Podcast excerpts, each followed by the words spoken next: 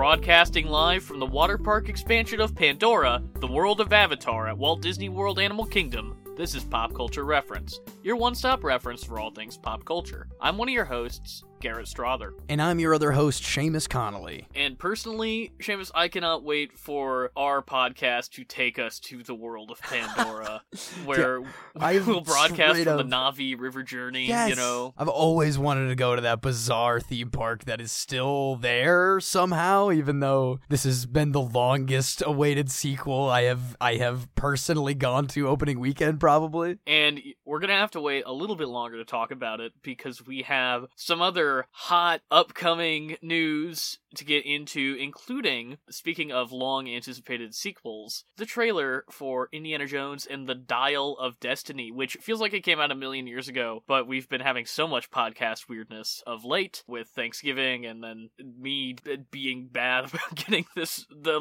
this last episode out. Be- being a sick dead corpse man for like 2 Yeah, weeks straight, that didn't that's help. true. But this Uh, trailer, man, I, I I was a little unsure about it at first, but we did get to see it on the IMAX screen and before Avatar, and I'm I'm kind of jazzed for it, man. I, I I need some whip action up in here. I need to hear that crack. This trailer really worked for me. It did. It showed me just enough to say, okay, the action looks solid. Ford's performance looks at least as good as it was in Crystal Skull, which is not the problem with Crystal Skull. But it didn't show me too much that I feel like I know everything that's going on. I'm assuming the Dial of Destiny is that weird Uncharted 3 disc thing that they show very briefly in this trailer. Yeah, so, I mean, I, I at this point I just want to see that horse chase that they show in the trailer a lot because that is that was getting my my spine tingling. But the Dial of Destiny sounds like a like a weird time travel thing to me. Like or, or like we got we got Mads Mi- Mikkelsen up in here as a Nazi guy. I'm sure it's some weird Hitler occult thing like the the the Ark and the Holy Grail and all that. So I'm I'm interested to see what it actually does because after Crystal Skull, anything is on the table really, and I, I'm very excited to see what the hell is actually going on. I will say, I feel like I like what I see in this trailer more than I like the tone of this actual trailer because it has the whole slowed down Indiana Yeah. Jones theme,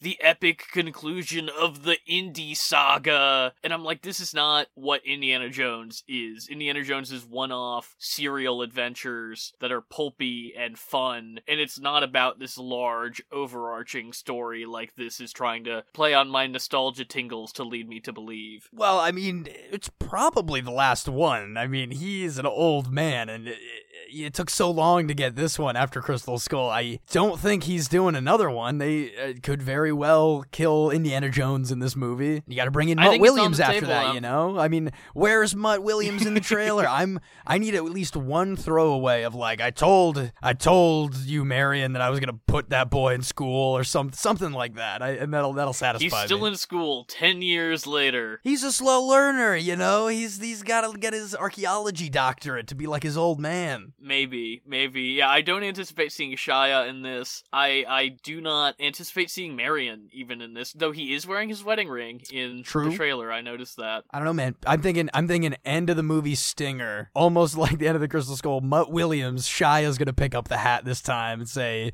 "Don't even think about it, old man." And then he's gonna pull out his own whip and he's gonna swing into action. Maybe Seamus, you know, we'll be there opening weekend either way. So Oh yeah, for We'll sure. find out together. sure. But another trailer we have on this list here that I was pretty jazzed to see on the big screen alongside all the other fun stuff at Avatar was the Spider Verse two trailer, which it's it's across the across the Spider-Verse. Spider Verse. Yes, yes, it is looking great. I miss that animation so much. Miles is getting jumped by every Spider Man in the verse out there. I'm I'm very excited to see why. I guess he's he's playing with dimension things. I guess he didn't really ask for that, but uh, Spider Man 2099 is gonna rip that man apart. Yeah, and we hear Spider Gwen say we're supposed to be the good guys, and 2099 say we are. So I'm very curious about what kind of ideology ideological difference is going to be at play here. That obviously 2099's taking things a little bit too far. Well, wait, wait, isn't 2099? Um, oh my God, he's blue guy, the future future guy at the end, the end credit scene of the first Yep. one. Yep. I oh, I thought it's Oscar Isaac. Right, yeah. I sorry, I thought um bum hobo Spider-Man was saying we are and all that, but maybe maybe I oh, maybe it was Bum. Maybe it was Peter B. Parker. Yeah, Peter B. Parker. Who I did Peter not know Bum was going to be in this movie because I hadn't. He wasn't in the first teaser, so I'm glad to see him back. Yeah, he was probably my favorite Spider-Man in the first one. He was he was uh, I mean maybe Spider-Man Noir, but I was gonna say that's that's being Hard- when hard Spider to beat. Noir is around. yeah, yeah. But you know, I'm excited for this one. That's definitely a day one opening weekend for me. That I love the first one. I I want to get a million more of these as long as they're still good. And that I thought we were supposed to be the good guys line is already letting me know that much like the first movie, this is going to be a lot more emotional and serious with Miles as a human character than, you know, some other Marvel things are letting their characters be these days. I'm a little concerned. The scale of this seems absolutely massive and part of the charm for me of the first Spider-Verse is while they're bringing all of these disparate components together it really is a pretty focused centralized story and so I'm very curious about how that's going to shake out because it could it could it could not go well I think they could get a little too big for their britches but I I trust them that first Spider-Verse is one of the great superhero movies Mm. so I'm I'm optimistic Yeah, me too. We're gonna we're gonna be there together, I'm sure. I am sure. What's that? What's that up there? It's a bird. It's a plane. It's a Warner warning. Oh no! No, no, Jesus oh! God! Here! Oh, God. And this is a hell of a Warner warning. We we've been dormant for a little bit, but DC is absolutely going crazy right now. It is. I really thought we'd kind of simmered and that we were getting back to normalcy. I thought that things were going to continue to stay on streaming services. How naive I was. Oh, because naive indeed. I think I think I'm just gonna I'm just I'm I'm just gonna break break out all the stuff that's been going on. We Henry Cavill, despite his prominent uh press done around Black Adam, is out as Superman. Apparently, he went into a meeting with James Gunn and Peter Safran and was told that he would not be reprising his role, and instead, James Gunn will be writing a new Superman film. The search for a director and new star is currently underway. This is part of a kind of studio wide house clearing, it seems, where Black Adam 2 and Wonder Woman 3 have also been put on the chopping block. Yeah, we were. Uh, I was pretty jazzed to hear about Henry Cavill coming back, if I'm being honest. And I guess I have been one of the people that has been an advocate for, like, you know, nuke the DC universe, start from scratch, leave only Shazam. You know, like get get get us back on track here. But now that it's kind of all happening at once here, I am I'm pretty sad. Henry Cavill was a good Superman. I wanted him to get his chance to be in like a good movie good as movie. Superman. Yeah Yeah. he was gonna have that chance and now it's uh uh no witcher no superman i hear rumors of a warhammer 40k I don't even know what that means. i really, but barely sure, know what that is i barely know what that is either but i mean I, I'm I'm hoping for the best for the man. I, I really do think he's a talent, and I'm I'm sad that he's gone. Wonder Woman three, I don't really care about. It was it was uh, kind of the craziest thing of all time to see like the Twitter screenshots of Gal Gadot being like, "Big news coming, guys, get ready," and then the next day it was like, uh, "Thank you for your support. I'm no longer Wonder Woman." That that was that was wild, but uh, Black Adam two, it was already a long shot to begin with, but man, that is for sure dead in the water. I mean, especially with all of the rumblings going on over there about it not being profitable versus there being some book cooking and maybe Yeah. Dwayne Johnson committed fraud. Oh no, Dwayne, you were such a good guy. Uh, yes, famous good guy Dwayne the Rock Johnson. So, uh, silver lining out of all this is that Patty Jenkins has confirmed that Rogue Squadron is still in development, which makes me happy. right on, good stuff. But yeah, I mean Henry Cavill, he's a he should be a huge movie star, and he's not. He never got the right chance to play Superman, and I I'm really sad that we won't get to see him take a proper crack at it because the very brief look that we got at his return was very exciting to me. And totally. I mean, you and I talked about this during the Black Adam episode. Of late, even though the DC universe as a universe does not work for me, I have been more engaged with DC stuff than Marvel, which is strange to say. Yeah, and now it's like I mean, I I guess I'm more curious than ever to see where they're going. I Flashpoint is somehow not on any of the lists of things being cut. I mean, Miller is standing like Luke Skywalker after a million AT-AT bolts pu- pummeled all around him and just wiping off his creepy oh, kidnapper God. shoulder. He, Ezra Miller is the somehow the bulletproof person in all of this, and it is it is fascinating. I I He's he's ah. entered the Speed Force, and so he can't um he can't be touched. he is that time travel the Speed Force. Did he get Henry Cavill axed? Is that what's happening? He's like no one, no one's coming back. Uh, he went back all the way to BVS. Yeah, he went back to BVS and somehow made that a bad movie and tanked the tanked the franchise. I'm so I'm sure of it. because I remember that my Mandela effect is BVS is a great movie. Um, Oh, I I a movie I've never did. actually sat all the way through. You but, should. I mean, it's it's fascinating. I remember liking it when I saw it at the time, but that's that old retroactive realizations out there. But this is not the end of our Warner warning because we also have more news from HBO Max that um, HBO and HBO Max original content, including Westworld, The Nevers, and Made for Love, will be removed from HBO Max in the coming days. So they're not done taking stuff off streaming, and especially those Max originals that are unlikely to get shopped out to other streaming services are probably just going to be used as tax write offs again. That is really sad. I mean, a couple episodes ago when we were talking about the cancellation of the last Westworld season, I was like, well, maybe I'll still one day get around to it. It's there, but I, I guess it's not. It's not there anymore. I, that, Westworld is just fading into dust. And at least Westworld has the luck of having gotten physical media releases, you know, whereas most of these never have and are just disappearing off the face of the earth, or at least the face of the legal earth. Oh, that is st- still upset. I- Even though I uh, very lukewarm uh, interest in things like Westworld and these other shows, these other Max originals, I'm. It just feels bad. It feels bad, man. I, I, I, what, what's next? You know, I, I, I gotta be on my toes. I gotta buy all the Blu-rays I can because there's just absolutely nothing safe. Come to the dark side, Seamus. I mean, I know you're already here, but like, come further, you know? Moving on to some more encouraging television news, though, or I don't, I don't know.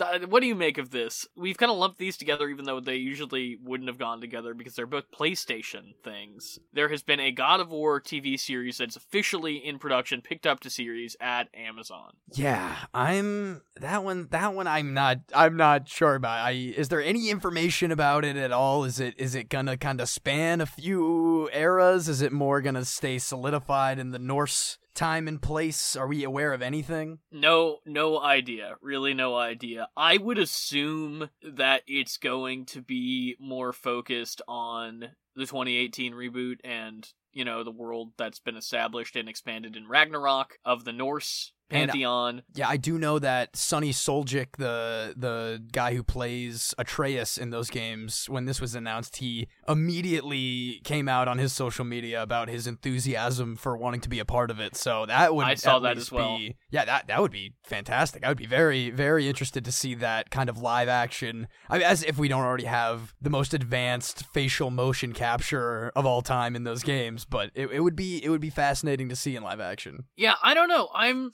I know I'm the guy who's constantly saying I'm glad Last of Us is getting an adaptation so that more people who would never play a video game will be able to experience that story. But Last of Us is also a situation where it's so story forward that it almost makes sense to be a TV Mhm. series or movie more as opposed to I feel like the God of War games, especially, and you can speak to this more than I can, but especially 2018 and Ragnarok, are such an even balance of story and gameplay Mhm. that I wonder if something will be lost in translation. Yeah, a lot of my enjoy because I mean I obviously loved the story of God of War 2018. That is a it's a it's a tearjerker. It's absolutely incredibly metal in its in its violence and its its messages through that. But the gameplay is really where it's at. You know, throwing that axe and recalling it. It's gonna be cool to see it on screen, but I could throw my axe and recall it a hundred times in like 30 minutes for fun, not even in a fight.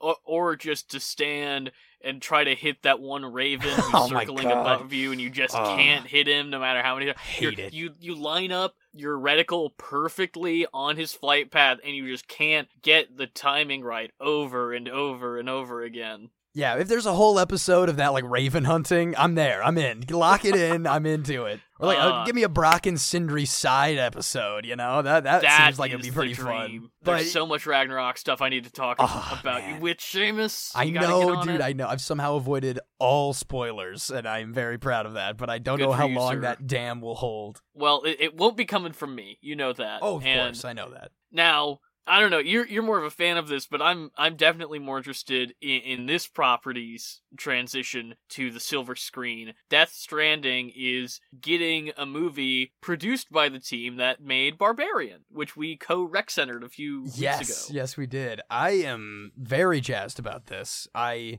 know that Hideo Kojima is an entirely cinema forward artist, even though he is most famous for his video games. But that man is obsessed with film. And the fact that he is also directly a part of the team that's making this, obviously, great sign. The Kojima Productions team is getting up in there. And the announcement of Death Stranding 2 working title, uh, it makes me think Of that. Of course, at the Game Awards, Yes, yes, yes. I oh, I flipped out when I saw that trailer. But it, it definitely leads me to believe that this isn't going to be such a straightforward adaptation of the first game. Uh, I honestly am not expecting Norman Reedus to be in it at all. I think it's going to be a completely different story set in the world. Uh, gonna get a lot more backstory about the actual places and the timings of events that are so important in the game. But it's like a very purposefully vague kind of world that you're in that you're kind you learn bit by bit with a lot of collectibles and things that you emails from characters that you read throughout the game but i i think this is going to be a very unique take on what death stranding is considering how genre bending Kojima likes to do his things, especially Death Stranding. So I, I, and the fact that the Barbarian guys are here, that's just amazing. And that kind of meld of bizarre, artistic, terrifying choices for for pieces like those two separately when they come together, it's gonna be immaculate. I think I'm very very excited. Well, I'll take your word for it as our resident Death Stranding expert that this is a good matchup. So I'm I'm excited. Yeah, I mean, I'll. There's been many years of Metal Gear Solid, the movie things that have just always been in Hey, development hell. I mean, but Jo- Jordan Vogt Roberts is working on it, and I know his health. I, know. think had a lot to do with the delays on that, and I I trust him. But I, I- also remember seeing him at the Music Box like seven years ago, and him talking about making that movie. So seven years ago, Yeah. ten years ago, it's it's it's getting strung along a little bit. But I I think I have more genuine hope for Death Stranding to come out on more of a streamlined timeline because of Death Stranding 2's development and, and the story kind of coming together as they're they're chipping away at this insane universe. So I'm I'm I'm very excited for this one. I'm glad to hear it, Seamus. But should we move on to our main segment? We've waited 13 years for it. Avatar: The Way of Water. Please, let's do it.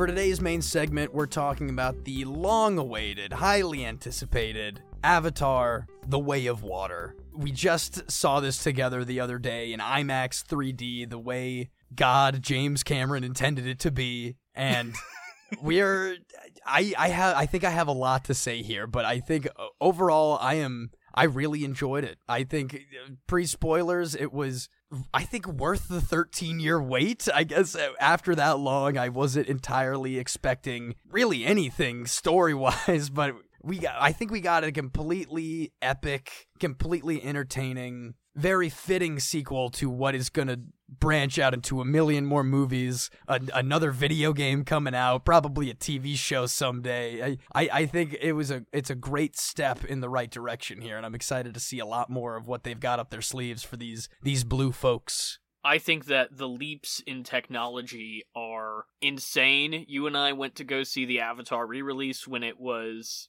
in theaters this summer, which had, you know, some of the new bells and whistles that Way of Water is equipped with, like the high frame rate and the 4K resolution. But seeing that movie, which still looks good, I think, especially in the format it was mm. intended to be seen in, up against Way of Water, there's just there. It's incredible how much better Way of Water looks, how immersive it really, really is. The high frame rate didn't always work for me, but when it worked, it really worked, hmm. especially mm. in those water sequences. Yeah, those water uh, uh, they they nailed it. The the water emphasis on everything was so well done and so beautiful, such remarkable creature design and I know James Cameron lives in the ocean if I'm if I'm not mistaken. So he's he's got a good frame of reference for all of these weird things that he's plugged into this new. And I mean technically I think in the first movie, oh no, I I might be getting ahead of myself here, but overall I thought the new setting in this movie was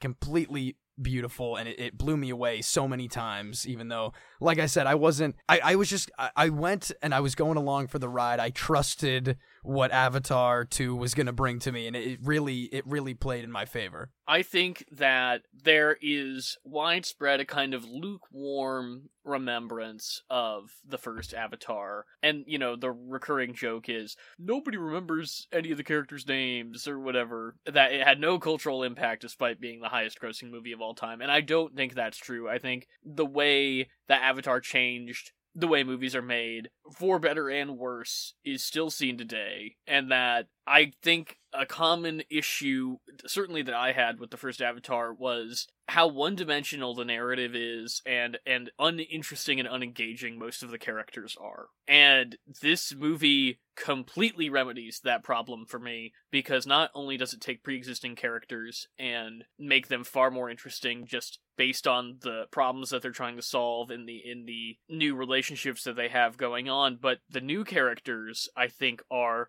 bizarre and ask very interesting questions and very likable and the family dynamic that's at the core of the film is really really strong yeah definitely. They they intro this family like right away. They do a lot of really interesting like solo character moments throughout this insanely long movie. They really do have time for it. Um so i it was it was really awesome to see the way because it's it's you know it's not straightforward Navi stuff of course. It's it's our boy Jake Sully doing his avatar body thing and passing along these other very specific lore based things to his family that they have to deal with throughout the entire movie and I loved the uh, expansion on the Navi culture through the lens of his family's eyes and their place in the hierarchy of these tribes on Pandora. I thought it was just very well done, and I, I want to see more of those interactions as we go through this franchise with more, you know, different sects of this culture that is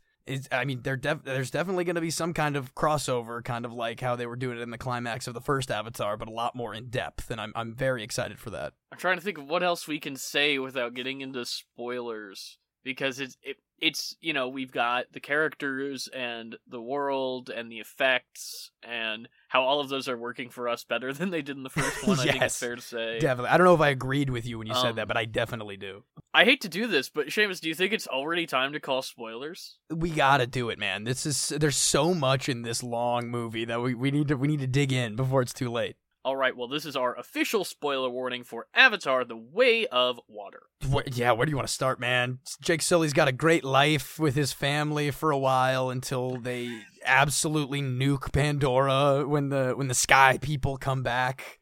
I mean, I, his cool wooden gun. What about that? Oh yeah, his his like rifle that's like all personalized. You mean? Mm-hmm. Yeah, I I I, I was into that. I, I liked seeing his further integration into Navi culture and I I I loved his leader role. I, I forget what they call him as like the chief fellow. Um, uh, Tar- Toruk Makto, I think, is what he is because he tamed. Oh yes, yes. the, big red Toruk. the wild boy, yes. But yeah, his his his role in the like Lawrence of Arabia esque insurgency guerrilla warfare I thought the same thing. I, I- I- thought, thought the exact same Yeah, thing. they. I mean, they really they like have a shot where they're standing on an overturned train car that I'm almost positive was completely shot for shot inspired by Lawrence of Arabia. So it's not super subtle, but it it does really rile me up when they, when those battle scenes. The action in this movie is is crazy good. It it is entirely evolved from the first movie and there's not any shortage of giant massive arrows just really they're blowing the heads off of these humans when they hit them in the head. they are. they're absolutely just decimating them with these bows and arrows and I, I love to see it every time. But it's also the return of the James Cameron gunfight, which we haven't gotten since I want to say True Lies yeah. would have been the last time that he did a true real gunfight. yeah because i mean again even in the first movie it's really it's it's not all the way there. But this one they they don't rely too heavily on like mech suit things and the navi are a lot more capable in in like a modern battlefield like that. They've got a little more experience dealing with the humans and it's it's so fluid and so incredibly choreographed when it gets down to the close combat stuff with with Jake and our I mean I don't know if it was a surprise villain but we got avatar version of Colonel what's his name from the first movie I should have learned his name I've been Quaritch. Farich Quaritch. Q Quaritch. U A R I T C H. I loved him in this movie. He was maybe my favorite part of this movie is weird rebirthed Avatar Quaritch, who is going on like this blood revenge quest assigned to him by real Quaritch from the first movie. It, it, it is very fascinating how they're doing that. And our one Giovanni Ribisi cameo. yes. Oh, I thought he was gonna be in the whole movie, man. What the hell? He's He'll the be one back who- for Avatar 5 or He's whatever. the one who says this isn't over. You know that, right? And I was like, I bet it's not over, man. Let's go. And he's barely in it. Well, we got to make up for it the most metal image, maybe of Cameron's entire filmography, truth be told, Yes. of Quaritch not only discovering his own corpse with Neytiri's four foot arrows still lodged in his chest, but then upon watching the video of how he went out, deciding that the human version of him was inferior and weak, plucking the head off of the skeleton and crushing it in his bare hand. my God, that that was so hardcore to do, and I mean that, that's a really hardcore character, I guess. But man, that imagery in and of itself, like when when they got to the old shack from the first movie and they find his old mech suit with arrows all up in it, and they're like investigating. I was like, well, this in and of itself is an insane thing to see, but they just went, they turned that up to eleven and just uh, uh crumbling his human skull in his big blue hands is an insane thing. yeah, it's really again a huge step up because Gorge in the first movie is not that interesting to me. He just, you know, he's like one of the Marines from Aliens. He's just kind of there and he's Yeah. and he's ready to kill whatever is out there to kill and he's invincible and macho and whatever. Yeah, But he this says one, "Oorah" and "Semper Fi," and we're like, "This guy's a marine." Oh yeah, Exactly, exactly. But this time around, there was so much more weird depth going on to him. The fact that he's this weird clone, but he is Quaritch at the same time, is fascinating. Well, I mean, that coupled with his long lost son, who is like a little Jungle Book boy. We got to talk about Spider, and again, Spider's great. a testament to the effects of he's really the only human character with any screen time in the movie, and every time he's on screen in what is certainly a completely CGI environment with all of these CGI characters where he's interacting with them and touching them and going in and out of the water with them or up and down trees with them and it's completely seamless. You completely buy it the whole time. It doesn't feel like he's on a green screen or in the volume or anything. He's on Pandora with the Navi. Yeah, it looks fantastic. Like like you're saying, the amount of times because he does he does end up getting captured by his blue clone dad for a while there. and they're like roughing him up and they're like you know manhandling him a while like pushing him around and i you know yeah, i forgot a little bit that it was so computer generated in in so much of that because it looks fantastic it truly truly does and th- the dynamic that he has with kind of the first earth humans that he can really remember and, and their agendas and his conflict within himself about his father and how he like er, very early on we get a little snippet of his internal struggle with like his identity and and who he is and where he comes from. And throughout all of that it, it's him acting beautifully in this very emotional role. Like you're saying along alongside nine foot tall cgi characters and it, it looks incredible it, it's not distracting at all really I will say not all of the spider story stuff worked for me. Like it seemed like he kind of started helping the Marines really easily. Yeah, a little like, bit. I guess they were gonna kind of maybe kill him, but like. But, but, then when they're burning down the village, he's like, "No, you didn't say you were gonna do this. I didn't know they were gonna do this." I'm like, "You're ta- you're taking them to kill Jake Sully, dude. Yeah, like that's what yeah. you've been hired or made whatever to do." Yeah, I, I did think he was gonna put up a little more of a like a sneaky espionage, like, oh yeah, you're our interpreter, and I thought he was gonna kind of twist that against them, but he really does. He really doesn't, like you're saying. really anything, um, especially considering the fact that, as you and I both discussed before the show, he seems to have some kind of sexual tension with Jake and Neytiri's adopted daughter, Kiri, who is the ver- seemingly virgin birth of Grace, aka Sigourney Weaver's dormant avatar from the first film. Yeah, that was that was something. I mean, their relationship together honestly kind of like felt pretty natural. I mean, eh, considering the first movie, a lot of that is about like a, a, a real human man who is developing all of this affinity for Navi and Navi culture and Navi people and all that. And boiling that a little farther down into like two teenagers growing up together and maybe falling into feelings for each other but i did get quite distracted when thinking about like what's the deal with benjamin button sigourney weaver out here because it, it, it is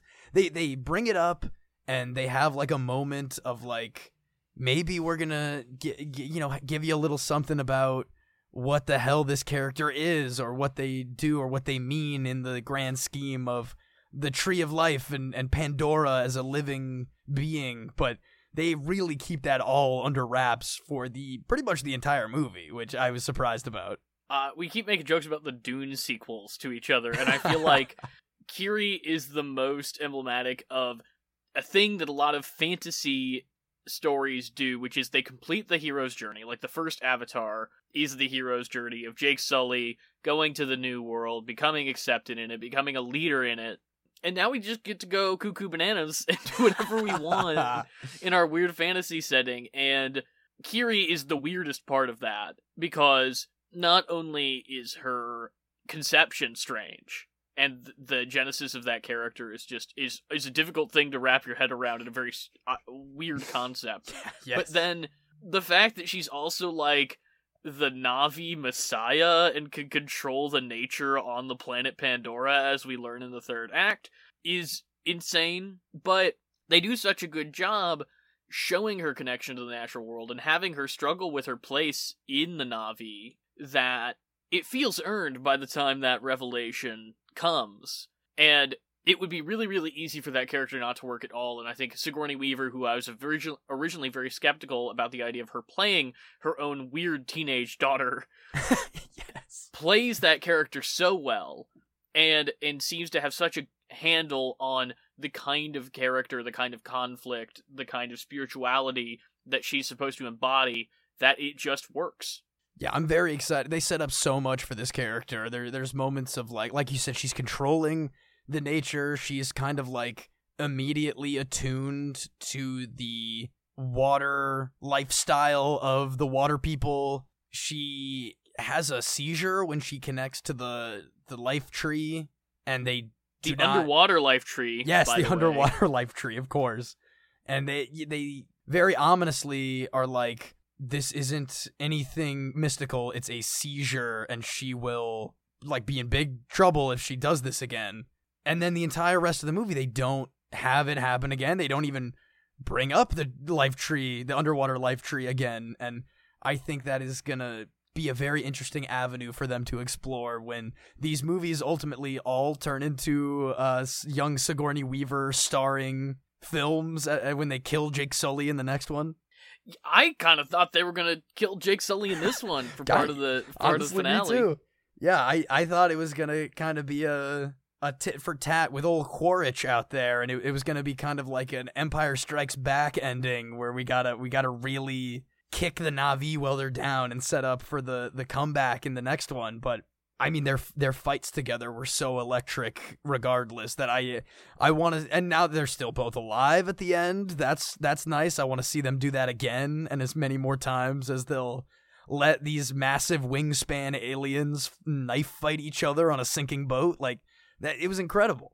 What did you think of the uh the oldest Sully boy character of older brother who who gets iced in this one. I I wish I wish he had a character for me to be sad that is gone. If yeah. I'm being honest, he was truly just old. He could have been credited as older brother character, and that's kind of what what I got out of that. He gets scolded a couple times for not keeping the younger, more more spunkier brother in line. The one who's more like Jake Sully. Yeah, exactly. Yeah. Oh yeah. yeah crazy. But yeah, there. It's just like a couple sorry sirs, and I I wish they explored at least a little bit more their brotherly relationship before he takes his his martyr bullet to the chest uh, on the final escape there. Agreed. And I did though really like the younger brother and his whole headstrong dynamic. I mean, he's frustrating, obviously, as is the design of the character, hmm. but you know, he wants to be out and he wants to be part of the war tribe, and he's got a weird crush on one of the the water navi and the princess water navi. Man, yes, there, there's a hierarchy thing happening, but also just like his dad who came just like his dad, who came into the world of Pandora was like, "Hey, the princess, you know, we're gonna bond for life at the, at the Tree of Souls.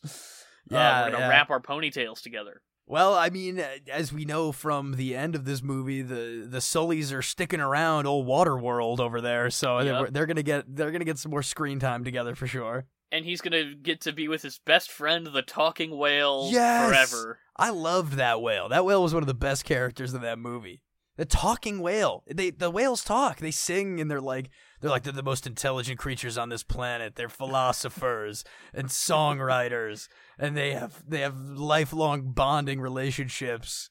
And I I, but, I love but this that. whale was an outcast, Seamus. He would and he was missing a fin because he because he got caught in a whaling raid and he was the only survivor and then everybody believed that he killed everybody that died in the whaling raid but don't worry he's gonna get his revenge on all those evil whalers oh the whale ba- the battle whale of of legends just flipping out of the water and like crushing soldiers on the dock of a the deck of a boat incredible like a vengeful intelligent whale that's like angling projectiles that are fired at him with his head plate to explode other boats. It's it's so gnarly in that fight. I, I love it so much. The lead whaler guy getting his arms severed oh, by yes. the, by the the cable as it drags the ship underwater. You think that guy's coming back with a robot arm? Oh, that'd be pretty cool. Actually, He's like, I'm pissed that. at the water people because I lost my arm in my boat and stuff and my business is ruined, so I'm gonna help. my, my business, Jake Sully. he was very adamant about that yellow goop that he he drills into the skull of one of those whales for. Oh yeah, no unobtainium in this one, only yellow goop. no yellow one, whale brain goop. No one cares about unobtainium anymore. It's so funny and weird that that they spent so much time in the first movie being like unobtainium. It's worth a hundred bajillion dollars in Earth money. There's only one planet we can get it and now nobody gives a damn about it. They're just they're just out for I guess just old school colonization. There's building cities, whaling. I actually thought it was really cool that they showed that the Giovanni Ribisi company was not the only company that was colonizing Pandora because they're the ones that are after the unobtainium with the forest people, and then there's the whaler guys that work for a separate company that are colonizing for the whale stuff. Yeah, that w- that was interesting, and there, there's a pretty significant time jump between you know the intro was setting up what so the Sullys have been up to for for a good couple years versus when the Sky people come back and they're just kind of they're just kind of all over the place. So it must have been like 15 years, right? Because Spider grows to be a teenager and he's too young for yeah, Cryo yeah. when he's a child. He's like maybe two during the events of the first Avatar. Or even younger. They keep referencing that he was like a baby when the the humans got evacuated the first time, and they like Yeah. you can't put a baby in cryo sleep or whatever. So Yep. I, I that that yeah that, that it had to have been at least a good fifteen or sixteen years of peace before they came back. I will say one thing I was a little bit disappointed in in this movie, and I know James Cameron, and I know we've got three more of these. Hopefully, at least one more of these, At but hopefully three more of these. Where I was expecting a little bit more deep water stuff. We really stuck Yeah, up to yeah. the reef, and I'm like, I want to go deep, James Cameron. What kind of weird, freaky stuff's at the bottom of this ocean? Ah, if only there's another Titanic down there. I guarantee it. Well, there's another Titanic in the third act of this movie, brother. that is true. That is true. Oh, for sure, they're going back to the wreckage of that battle in the third one, right? Oh, that'd be really cool. I'd Hell like yeah. that. Yeah. Because this third act is Aliens, it's Terminator 2, it is It's the abyss. Titanic, it's The Abyss, it's all of James Cameron's previous work kind of pastiched into one outstanding hour long action sequence at the end of Yes. this movie. It is truly just a, a spectacular. It, it just stitched together in every way. That we were just. I I was definitely glancing over at you every time I was like noticing how familiar everything felt. Every time they cut back to like the kids trying to escape and not drown, and the Sully and Quaritch fight, and and uh, all the other things that are just like uh, underwater or in a sinking ship or it, it was it was just so fun. It it was truly an incredibly fun carnage filled last, you know, 45 minutes hour of that movie. and the crowd was really into it, which I loved. That our that our IMAX theater was almost completely full. There were like maybe ten seats that were Yeah. empty in our whole auditorium, which is the most full I've seen a movie theater in years and years. Even before the pandemic, I don't think Endgame or Rise of Skywalker were that full opening night. No, yeah, they they everybody came out of the woodworks for this insane movie and I'm really glad that we had such a packed audience. and I'm glad that they were so into it too. And I love that we all, there's this moment where Neytiri and Jake are fighting, and and Tuk, who we haven't even talked about, their youngest, who's a sweetheart, love her to death. Oh, so Um, sweet. James Cameron's probably gonna make us watch her die in the next one, knowing him. Oh, I can't wait. she's watching them argue and there's this moment where because Jake wants to leave the tribe because he knows that if they stay they will only raid the tribe and kill everybody that the Mm. sky people will come and attack again and Neytiri doesn't want to go and there's this moment where Jake goes like full East Coast dad. He's like, I can protect his family. That I can do. and the whole theater laughed. And we didn't laugh because it was stupid, even though it kind of is. We laughed because it was f- so funny to have this familiar, archetypical human dad in coming out of this blue du- nine foot tall Yes. avatar. Yeah, fanged dreadlock wearing like beads around his neck. He's got his tribal assault rifle, like he's cleaning it in one scene. It's it's very weird. I loved Neytiri's. You know, I I felt like she was sidelined for most of the movie and really only got to do like a, a couple of mom scenes. And she had that cool that opening scene where she hunts while she's pregnant. It's pretty rad. Oh yeah. But at the end, when she just goes full like revenge tour and is just Dude. uh, throwing arrows into everyone. Yeah, she's like ripping people apart. I mean, like, understandably, her grief acting in this movie is heartbreaking. So to see that translated into like so Sully's like, they have our other kids, and her just like thousand yard stare, grabbing her bow and going insane was it was insane. It was, it was so crazy. It was making my skin crawl watching her just decimate these dudes. They have Tuk tied up for the eighth time in the third Yes. act that refuses to end. Oh man, yeah, they really recapture those kids quite a lot in this movie. It's it's a little bit too much for my taste. I'll say that. That I think that, and I know they make a joke about it, where she's like, "I can't believe I'm tied up again." Yeah. But yeah, I think they could have cut a couple of beats in the in that part of the third act specifically. Although it really does lean into the Incredibles vibe in the third act, where you've just got the family together fighting and in different fun combinations, and they still feel like a family the whole time. Yeah, man, and and all the while in the back of my head, and I mean, I was sad that the older brother got shot to death, and that's that's really messed up. And there's a very you know touching funeral scene where they're finally accepted into the tribe of the Water People because of Your, the loss. your son son lies with our ancestors. You're part of the tribe now. That's pretty rad. Yeah. yeah, it, but uh, all of them together doing their own separate things, and Benjamin Button, Sigourney Weaver, like coming in hot and lighting the way with the bioluminescent fish to like save her drowning family. It's very awesome, very awesome. I was a big fan of Avatar: The Way of Water, and I I was a little skeptical, even though you know I've said it a million times.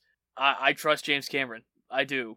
That's that was pretty much my thesis of this movie. Is like I, you know, I watched the very vague trailer when it came out, and I rewatched Avatar one, but I was just like, I'm just, I'm just, I'm just here. I'm letting the water currents take me in this one, and it was, it was the only thing I needed to do. That James Cameron had us in the palm of his ocean water soaked hands the entire time, and it, it was perfect. His hands that don't even prune anymore because he's lived in the ocean for so long. He is a water people. He's riding one of those weird dragon fish dragons.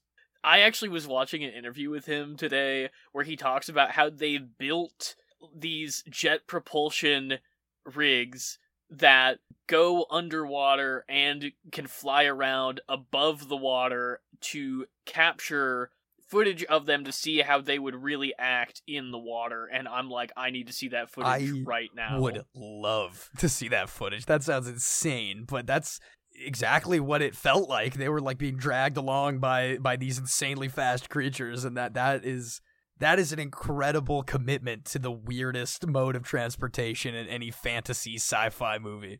Yeah, it was it was very strange, but it was a cool kind of adaptation of the the Toruks from the first one, and I, I felt bad for their Toruks because they're just gone now, right? I guess like Well, I what mean, happens to them She once she they start. calls she calls in her dragon at the end, right? Like in the, in That the is true, climax. So they're right, just like is true. hanging around, I guess, waiting to be called in. Well, I'll be very curious to see where we go because, as you said, they do they do promise that we'll be back with the Water People again next movie. So Yes, I'm excited. I- I me- remain excited. Me too, dude. I will be right back in those big 3D goggles, faces pressed against the IMAX screen. It'll be so many more frames per second that we can even handle. Allegedly, it's 2024, so I hope they keep that. I hope they keep that release yeah. date. We don't have to wait another 13 years for Avatar 3. Really, me too. I. But then again, 13 years did not deter how much I liked this movie. So I. I If anything, it made it better. I I think. think so. I think so. So I will. We'll see if, if maybe 2024 is too soon. We'll we'll lose the spark. But again, it, we're we're placing our trust in the man himself. So I think we're gonna be okay. But should we talk a little bit more Avatar over our pop culture reference? Let's do it.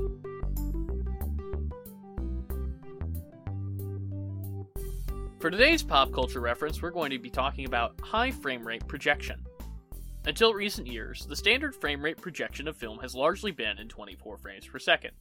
In the 1920s, when the era of talkies overcame silent film in Hollywood, the balance between the cost effectiveness of shooting in 24 frames per second on celluloid film and the acceptable levels of realistic motion that were able to be captured solidified this method of filmmaking. With the advancement of screen and projector technology in recent years, many televisions, computers, video game systems, and projector types have variable frame rate settings to offer a smoother and more lifelike moving image quality.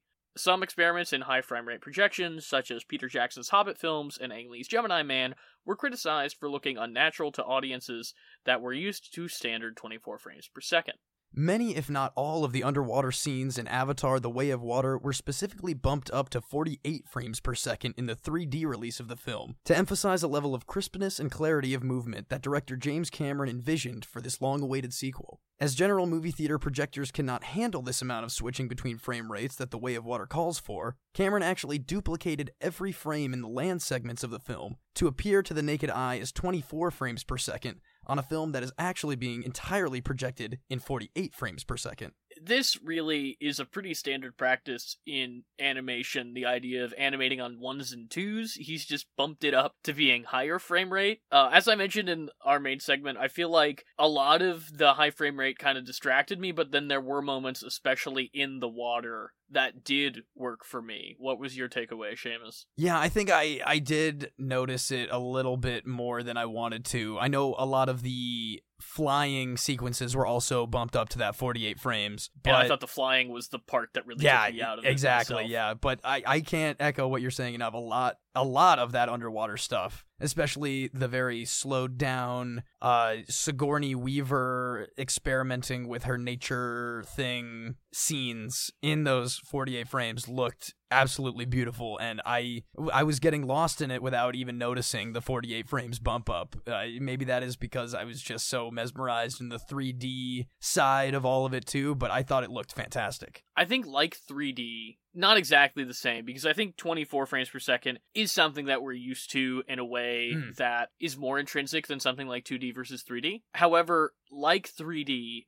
it's all about the artist's deployment of the high frame rate. James Cameron knows that you can't paint the whole movie with 48 frames per second because Mm. that's just going to make it look weird. But I think he does understand, and his visual effects team understands that some elements, when rendered in a different frame rate than other elements of the film are going to feel different. The movement's going to feel different. I think especially the water that comes across really, really well. And I'm a little bit scared for what this could mean for the future of high frame rate because I personally don't really like movies that use higher frame rates in general. I, I think they work really well for video games where that is, the motion is more intentional and the reflex time is more important to you, or sports where it helps you keep track of the ball better or something like that. But in movies, there's a certain cinematic look that I don't want to get lost in high frame rate. Just like we've lost a lot of cinematic look to CGI or a lot of the cinematic look to th- the desire to convert to 3D in post, like the craze that happened after the first Avatar movie. Yeah, I'm I'm expecting a lot more tribal, different environmental tribal interactions in future avatars, and if there's a lot more emphasis on flight and and sky travel in the next ones, and the decision is to keep up with that frame rate switch as you go, I think that might really take away a lot from our future experiences if we're not staying more in the water basis of of the the water people Navi. Agreed. Completely agree. So, it's an interesting technology that, like many technologies, will probably see rapid expansion after James Cameron uses it Hmm. in a prominent and impressive way. So, I'm sure we'll see more high frame rate to come. I'm sure it's not the last time we'll talk about it on this show. But should we move on to our season finale of Star Noirs? Ooh, yes, please. Let's do it.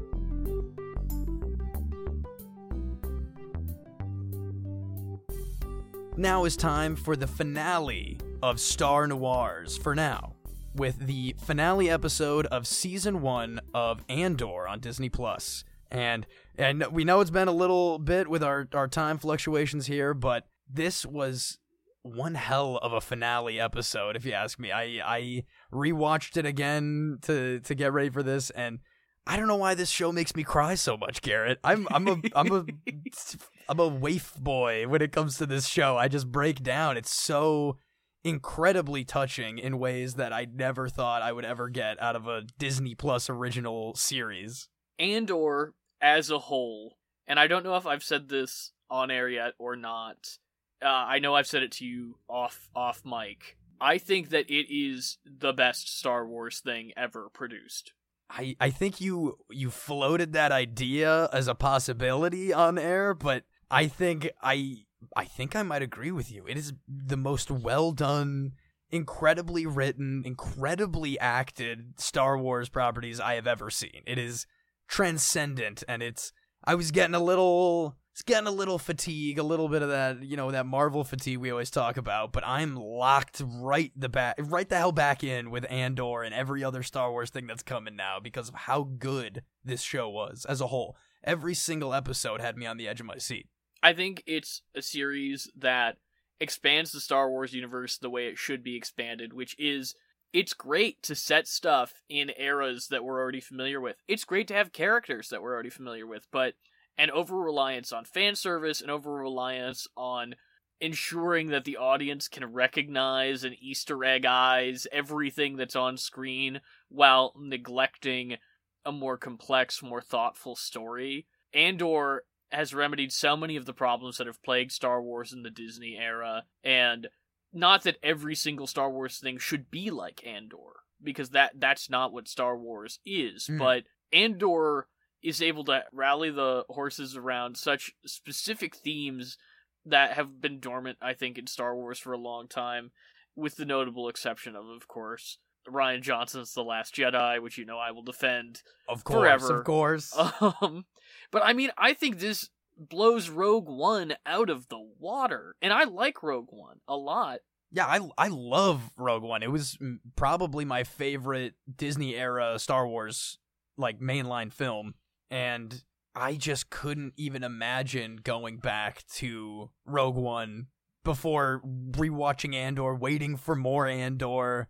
The everything about Rogue One. I mean, I still very much love that film, and I think everything about it is plussed up by this series. But Andor is the king of the hill right now, and I think it's going to be pretty hard to knock it down because of the way they set up the future of this show, the the spine chilling speeches and action that that they gave us in the, this last episode here all of these characters that i want nothing but more of their internal struggles and personal characterization to flourish because that's what this entire show was it was focusing on the most human real cast of characters that Star Wars has ever given us the opportunity to get to know really and that and kind of like how Rogue One was a you know a group of random people that were called into the life of adventure and called to make this sacrifice for the greater good. Everything in Andor is that times a hundred, and I I need that season two to be out eh, sooner than it should be, and I'm wishing a rushed rushed show on myself because I'm just so impatient to get back to what these characters have for us and what inevitable probable time jump we're going to run into with the start of season 2 but I don't think a time jump's necessarily a bad thing. It's very vague about how long this season has even lasted. I don't really know, you I mean, know, how long there are between episodes. There's some episodes that obviously pick up one right after another.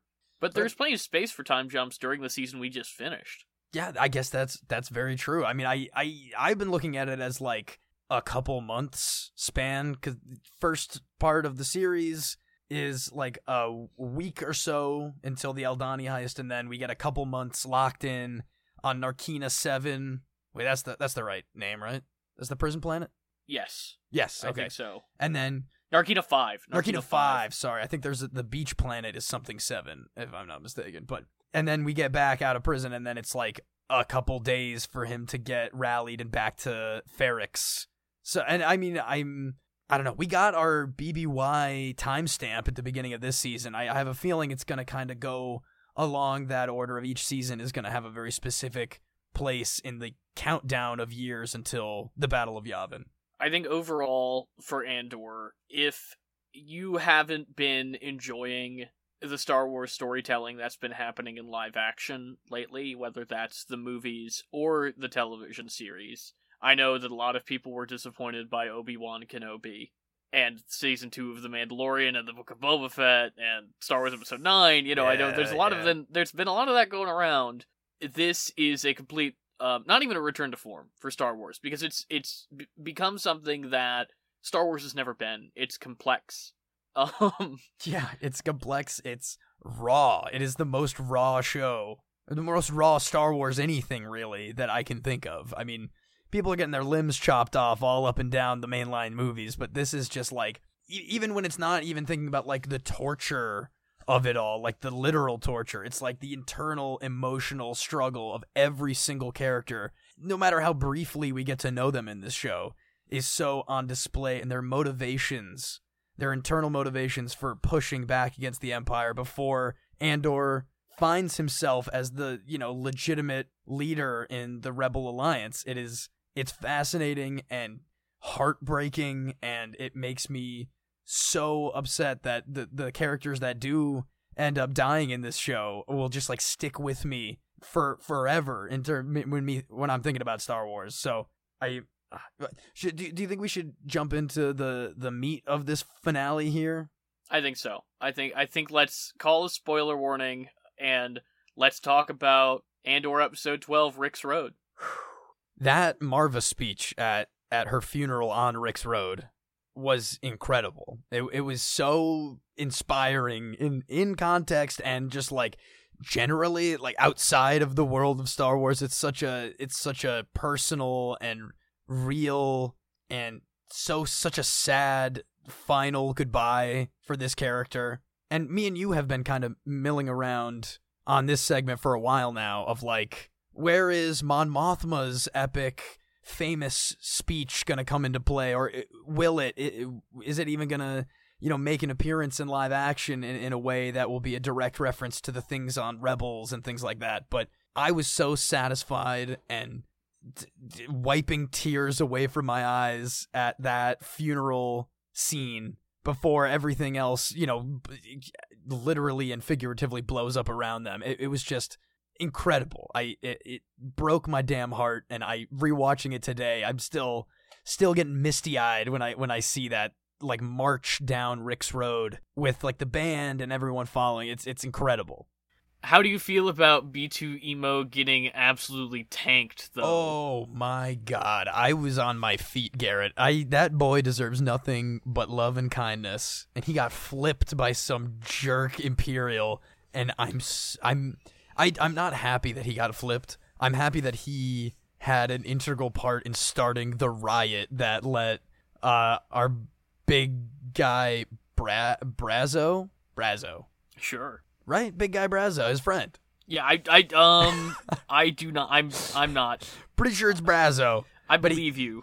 B2 gets flipped and Brasso gets to use Maarva's funerary brick as a as just that a blunt so object. Cool. She would never be happier than knowing her brick used was used to smash in the skull of some imperial foot soldier. I ah, that made my heart warm, truly. Well, as we predicted in episode 1 of Star Wars, uh the the guy beating the big Beskar anvil at the top of the tower yeah.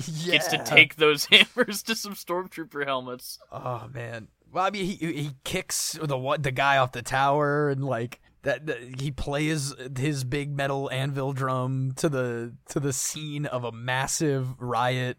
It's like the Haymarket Square riot. Dude throws a bomb into the crowd, ignites. Uh-huh. Oh my god! I and I knew what was gonna happen when that kid threw the bomb, but I wanted him to throw that bomb more than anything and the fact that it like sparks a chain reaction with a bunch of thermal imploders near the hotel, it's just it's just so incredibly violent. Just the violence in that scene alone of marching band members joining in on like a riot shield barrier fight. It's it's incredible.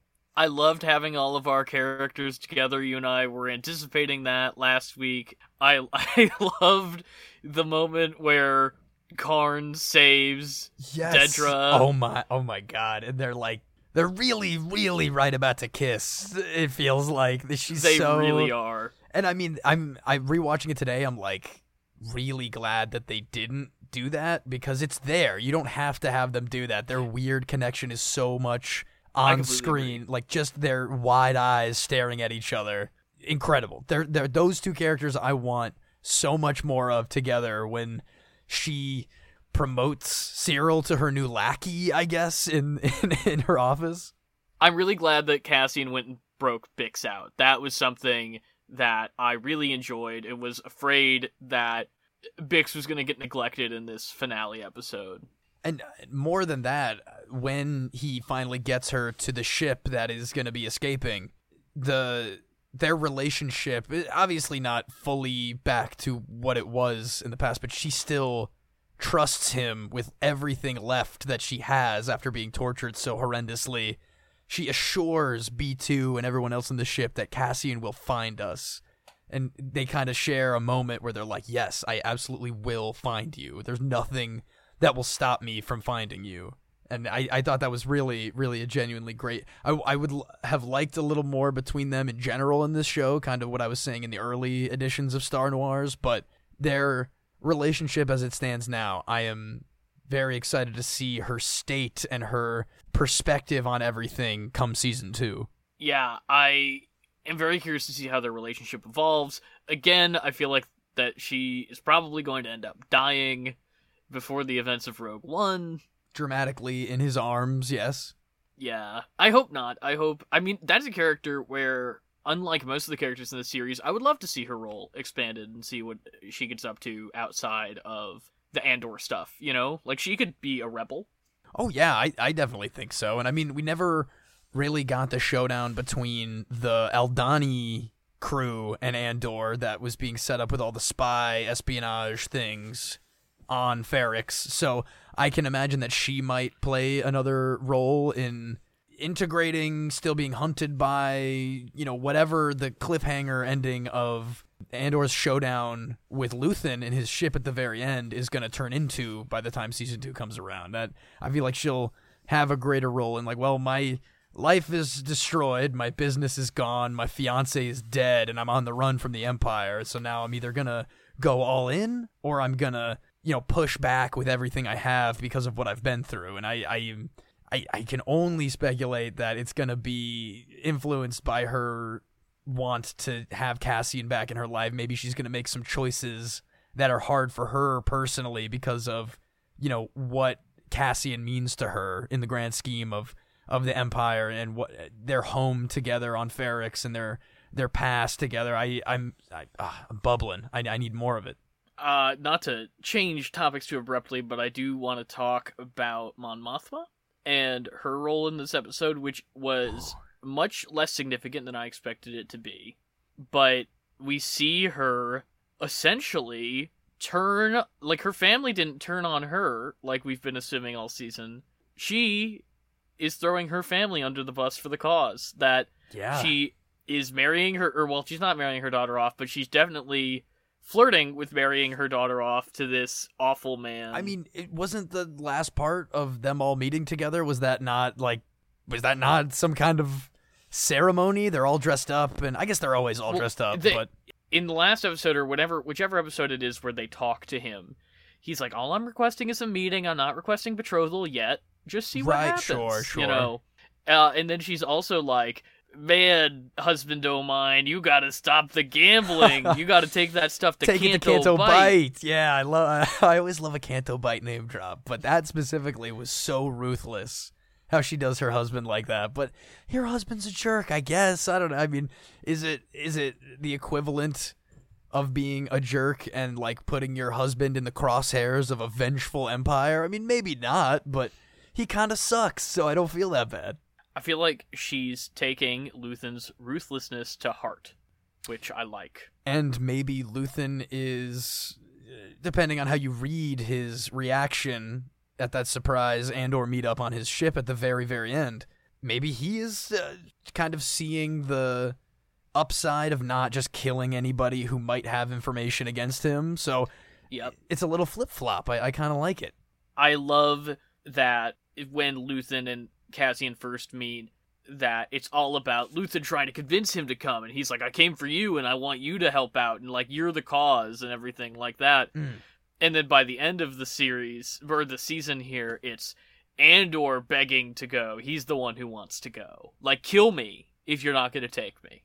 Yeah, man. So that was that's an intense stare down right there. That in that rad ship of his. Luthen taking Cassian under his wing is is gonna be even more fascinating when Cassian starts to get into the truth of his role on Aldhani and his role past that and his influence on Luthen and his plans and everything else. And it's I I just I just want more of it. I want to know more in depth about Luthen's connections to other cells and how he might integrate Cassian in some important places pieces so that he can either rally or you know come in again as like the linchpin of a plan that might not entirely be together. But whatever it is, I I am incredibly excited. It's not going to be Kreegyr. Kreegyr got wiped out. Kreegyr's done for. All of him and his boys, they not even on screen once. So I'm a little sad about that. But you know, th- Luthen will find something for him. Well, as you hoped for, Seamus, the entire Kreegyr arc played out off screen, which is so satisfying. I Yeah, love that. kind kind of insane that they ah but like that's the that's the weird almost unnatural for Star Wars feeling things that they're doing in this show that just make the you know boardroom of nameless imperial ISB agents like that much more engaging and also putting a lot of the consequences of these just yeah just kill everybody. It's a trap. Just massacre all of them. That attitude butting heads with Dedra's more uh,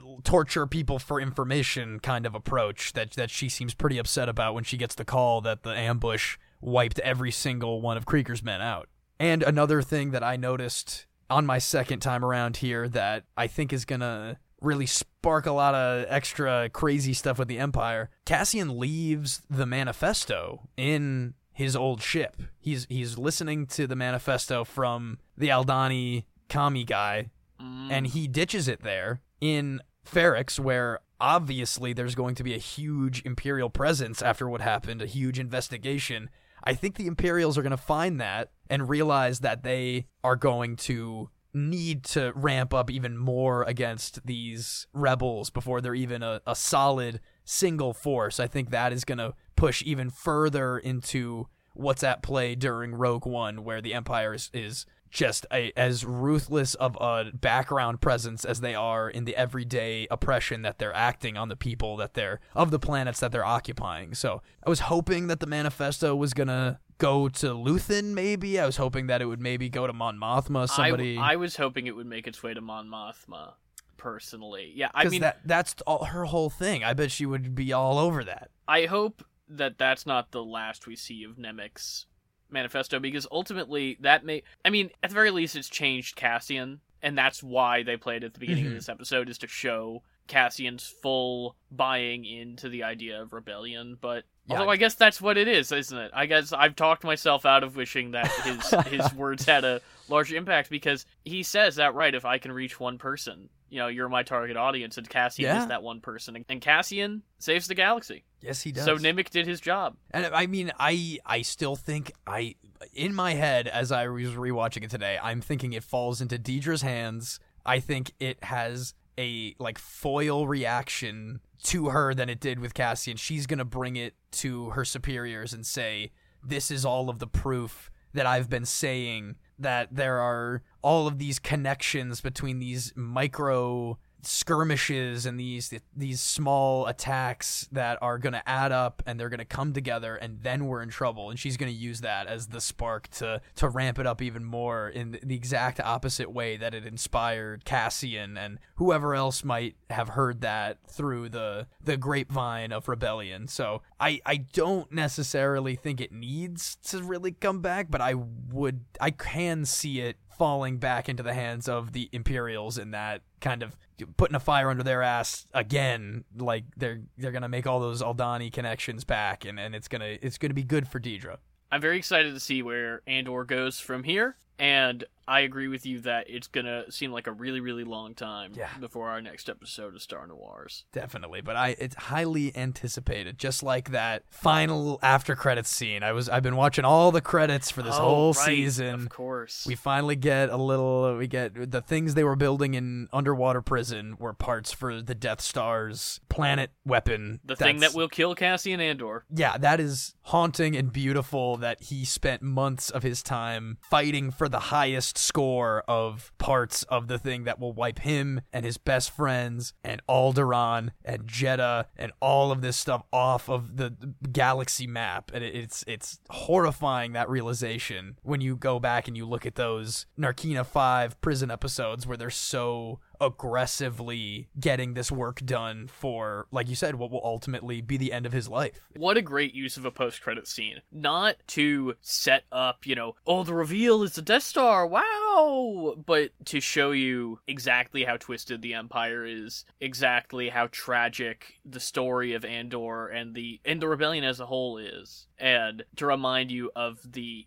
the heartless oppression that is the core of the series. Again, I keep just thinking about the future of this show and how damn excited I am to see more of it. I don't I, could there ever be a better season of Star Wars television? I'm going to I'm going to hold out hope, but man, this was so incredible start to finish all the way through that end credit scene. I'm in love with this show. I don't know what else to say. I want everything ever of Andor, and I know that it's it's just gonna it's gonna eat at me until I can get more of it. So maybe I'll get ready for Mando three. That that'll tide me over. Maybe Uh, you can't see the face I'm making right now, Seamus. But comparing the third season of The Mandalorian, a show that has been going a bit downhill, to the best Star Wars thing ever made. Yeah, I I know how inappropriate that sounds after everything we've just said, but I I I'm gonna have my withdrawals very soon. Maybe I'll just rewatch it from one again. I haven't I done intend that yet. on rewatching this season quickly. To be honest, I'm I'm excited. I, I rewatched the finale. I rewatched uh, a couple of the Narkina Five episodes, but I think I think I need the whole I need the whole gamut again. But what do you say we finish it off and save the rec center, Garrett? I was trying to think of the the Na'vi words for "I see you" and I've lost them. Even though that's how I greeted you at the top of this episode. Oh my god! Do you have like an English to Na'vi page up right now? Ignore the, the the typing, about Seamus. you don't have your annotated Na'vi to English dictionary like you did in school. Uh, it's it's just all highlighters and sticky notes, Of course. blue sticky notes. Oh yeah, I, obviously. But yeah, let's save the rest of Save the Rec Center! Now it's time to save the rec center, where we give you our weekly recommendations. What do you got this week, Garrett? I have for you, Seamus, one of the best films of the year 2022. Oh, And it's one that I am almost certain that you have not seen. well, lay it on me. Earlier this week, I watched on Showtime, where it premiered day and date all the way back in like February, a film called After Yang. Are, are you familiar at all? Never even heard of it.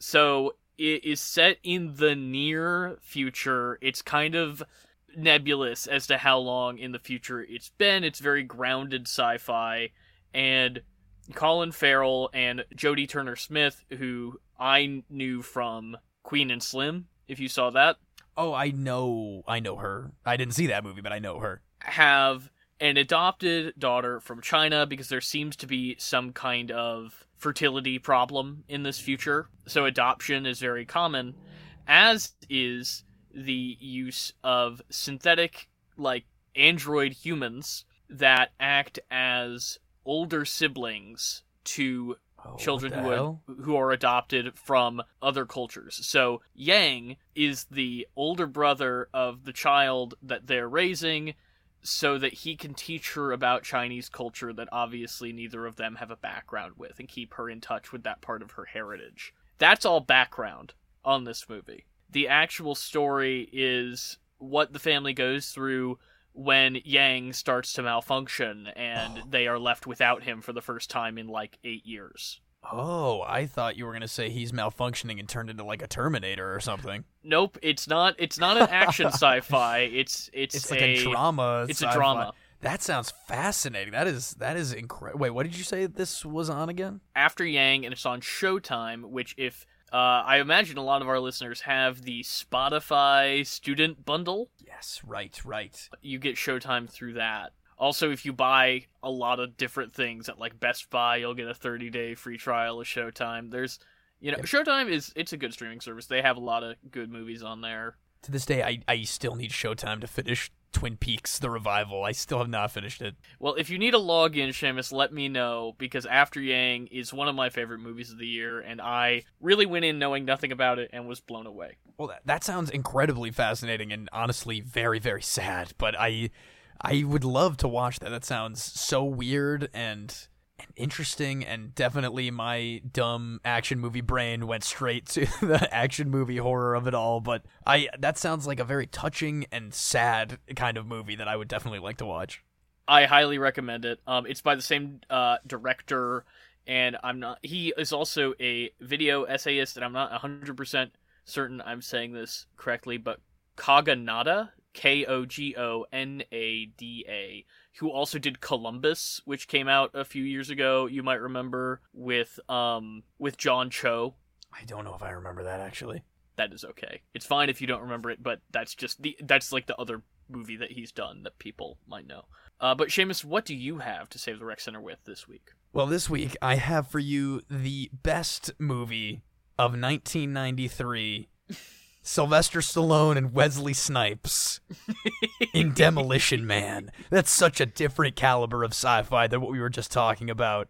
But we sat down together and watched this the other day over a very fancy Taco Bell dinner, and it was absolutely bonkers cartoon insanity. And I don't know if I need to go into detail about the plot for a movie that is 20 years old, but 30 years old, Jesus. It doesn't matter Yep. when it came out because it's timeless and hilarious. And that's not true. it's not timeless. It's the most dated thing I've ever seen, but it's very fun, action packed. I've never seen Wesley Snipes more of a crazy person than in this movie. And it's just a lot of fun. It's really just dunking on every single fun thing and gross human thing that the 90s were going for in LA, I guess. And it takes it all, wraps it in a a big cryogenic goop tank, rips Sylvester Stallone away from his off screen family, and drops him into the future where everything is nice and clean. And Wesley Snipes is his own, like, sleeper agent downloaded with all this weird information that makes everything the wackiest and, frankly, the stupidest, most fun thing I've ever seen Stallone in. And I, I love it to death now, even though I've only seen it once. But I want to watch it with everybody that I know because it is so ridiculous. Wesley Snipes is amazing in that movie. He really is. And as you and I were discussing during that watch party we had, watch party, I say just the two of just us. Just the two of us. It was a party, damn it. Uh, I think that movie shares a lot of tonal tissue with Black Adam. Yeah, it's it's Black Adam meets Austin Powers, and we were saying that a lot throughout the, the entire movie. And I completely second that rec center because it is a great time. I enjoyed it way more watching it with you than I than I did the first time I saw it. So it's on HBO Max right now. That's how we watched it. Yeah, it, truly a treat. I have seen so many weird dumb Stallone movies, but I was I was getting my weird like Expendables fix because he's the most like strange generic Johnny Badass. I guess that's a lot of Sylvester Stallone roles, but it it, it really scratched the itch of do you want to watch a movie that you don't necessarily have to care about what's happening, but everything that's happening is still pure entertainment. If you look at the screen, then that's the movie to watch. And Otho from Beetlejuice is there, and he's. Oh yes, that's I'm true. not gonna spoil anything, but my man is my man is death proof in this movie. I don't know what to say. I was so expecting terrible things to befall Otho from Beetlejuice, but God bless him. Well, I think that wraps us up for this week's episode of Pop Culture Reference, which also happens to be the last of the year for us. So we're going to be taking the next couple weeks off because both of us will be out of the country, I think, right? That's Yeah, true. that- that is true. but we will be back in the new year with the we are doing this in a different order than we usually do but here we are um in the new year Seamus's crippling illness prohibited him from being able to see Glass Onion in its limited theatrical engagement however he will be seeing it when it comes to Netflix on December 23rd so that's your audience homework as well and we will be covering it first week of January when we get back I absolutely cannot wait. I've only heard incredible things about it, and I'm super excited to get into it with you. I'll, I think I'll have to do a rewatch because I'm excited was- to pick it apart Hell yeah, man! I, and I'm I'm definitely going. I'm rewatching the first one. I'm I'm getting all prepped up for it. I'm I'm watch. I'm gonna watch Clue again. Shout out to whatever episode that was. early. Early, Early is what that episode was. but yeah, I'm I'm super excited for the new year with you, man. And I I think we're I think we're in for a real treat with Glass Onion. Me too. I know we're in for a real treat. Oh yeah, I guess Onion. I'm in for a not to treat not to tip my hand Glass too Onion. much. Well, if you want to reach the show, you can tweet us, find us on Instagram and TikTok at PCR underscore podcast. You can email us at popculturereferencepod at gmail.com and interact on any platform in any capacity with the show because it really helps us out. Have a very happy holidays and a happy new year from your family here at Pop Culture Reference. We will see you in 2023. Adios, amigos.